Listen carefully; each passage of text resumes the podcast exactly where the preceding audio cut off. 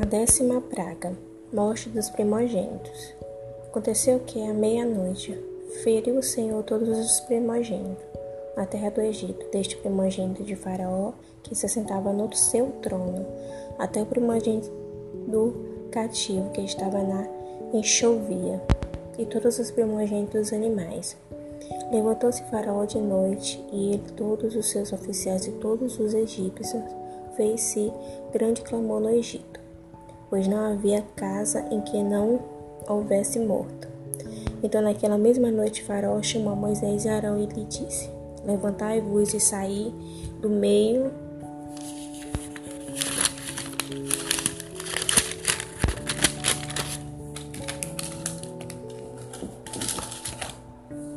do povo, tanto vós como os filhos de Israel, ide servir ao Senhor como tendes dito.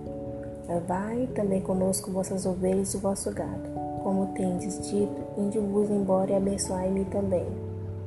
Os egípcios apertavam como povo, apressando-se em lançá-los fora da terra, pois diziam: Todos morreremos.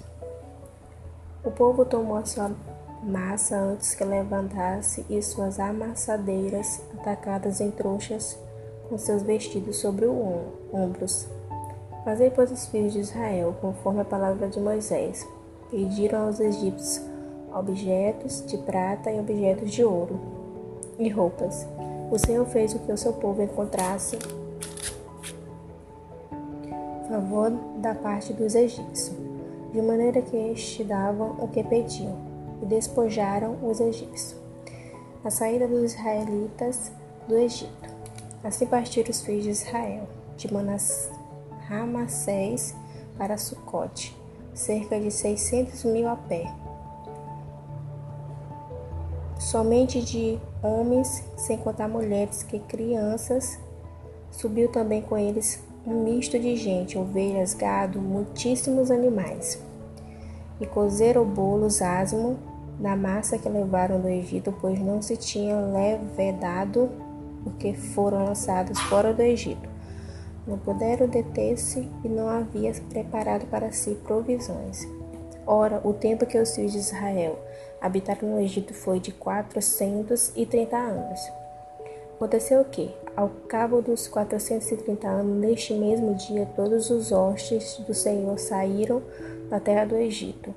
Esta noite observará o Senhor, porque nele o tirou da terra do Egito.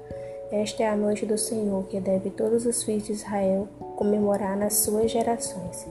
Disse mais o Senhor a Moisés e Arão: Esta é a ordenança de Páscoa, nenhum estrangeiro comerá dela.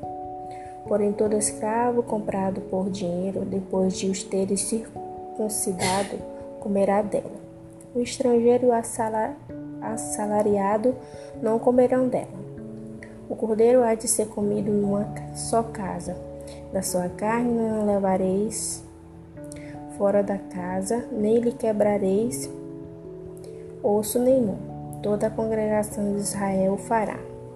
Porque se algum estrangeiro se hospedar contigo e quiser celebrar a Páscoa do Senhor, seja-lhe circuncidado todo macho, e não se chegará e observará, e será uma natural da terra, mas nenhum incircunciso comerá dela.